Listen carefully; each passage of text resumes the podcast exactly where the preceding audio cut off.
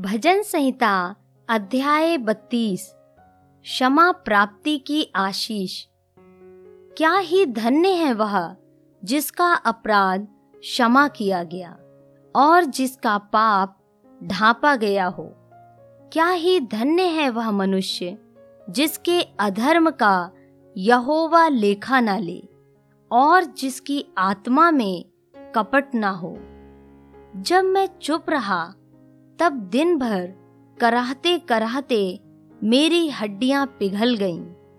क्योंकि रात दिन मैं तेरे हाथ के नीचे दबा रहा और मेरी तरावट धूप काल की सी झुर्राहट बनती गई।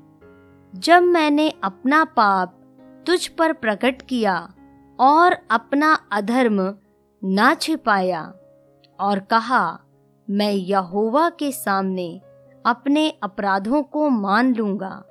तब तूने मेरे अधर्म और पाप को क्षमा कर दिया। इस कारण हर एक भक्त तुझसे ऐसे समय में प्रार्थना करे जबकि तू मिल सकता है। निश्चय जब जल की बड़ी बाढ़ आए तो भी उस भक्त के पास ना पहुंचेगी। तू मेरे छिपने का स्थान है। तू संकट से मेरी रक्षा करेगा। तू मुझे चारों ओर से छुटकारे के गीतों से घेर लेगा।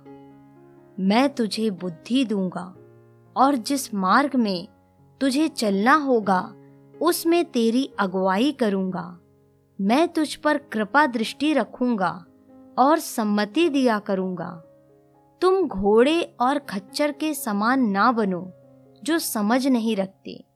उनकी उमंग, लगाम और रास से रोकनी पड़ती है, नहीं तो वे तेरे वश में नहीं आने के दुष्ट को तो बहुत पीड़ा होगी, परंतु जो यहोवा पर भरोसा रखता है, वह करुणा से घिरा रहेगा। हे धर्मियों, यहोवा के कारण आनंदित और मगन हो। और हे सब सीधे मन वालों आनंद से जय जयकार करो।